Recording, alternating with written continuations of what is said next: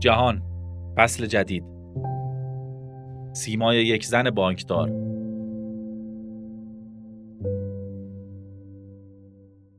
روزی که جین فریزر به عنوان اولین زن برای رهبری یکی از مهمترین بانک‌های آمریکا معرفی و تاریخ ساز شد، با هیچ یک از رسانه‌ها مصاحبه نکرد. شاید چون او در زمانی آماده پذیرفتن مسئولیت جایگاه مدیرعاملی در سیتی گروپ است که وقت کمی برای تأمل یا تجلیل دارد.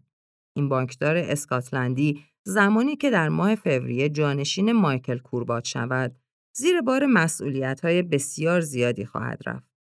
او برای بهبود معیارهای سودآوری و ارزش سهام سیتی بانک با فشار زیادی روبروست و این در حالی است که باید 2.2 تریلیون دلار دارایی این شرکت را در دوران همهگیری ویروس کرونا مدیریت کند.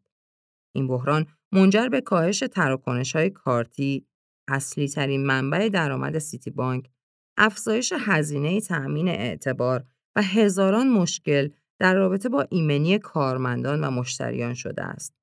فریزر در 10 سپتامبر، روزی که به عنوان مدیرعامل معرفی شد، در یادداشتی اشاره کرد که برای نوشتن فصل جدیدی در کتاب سیتی بانک باید اقدامات زیادی انجام شود.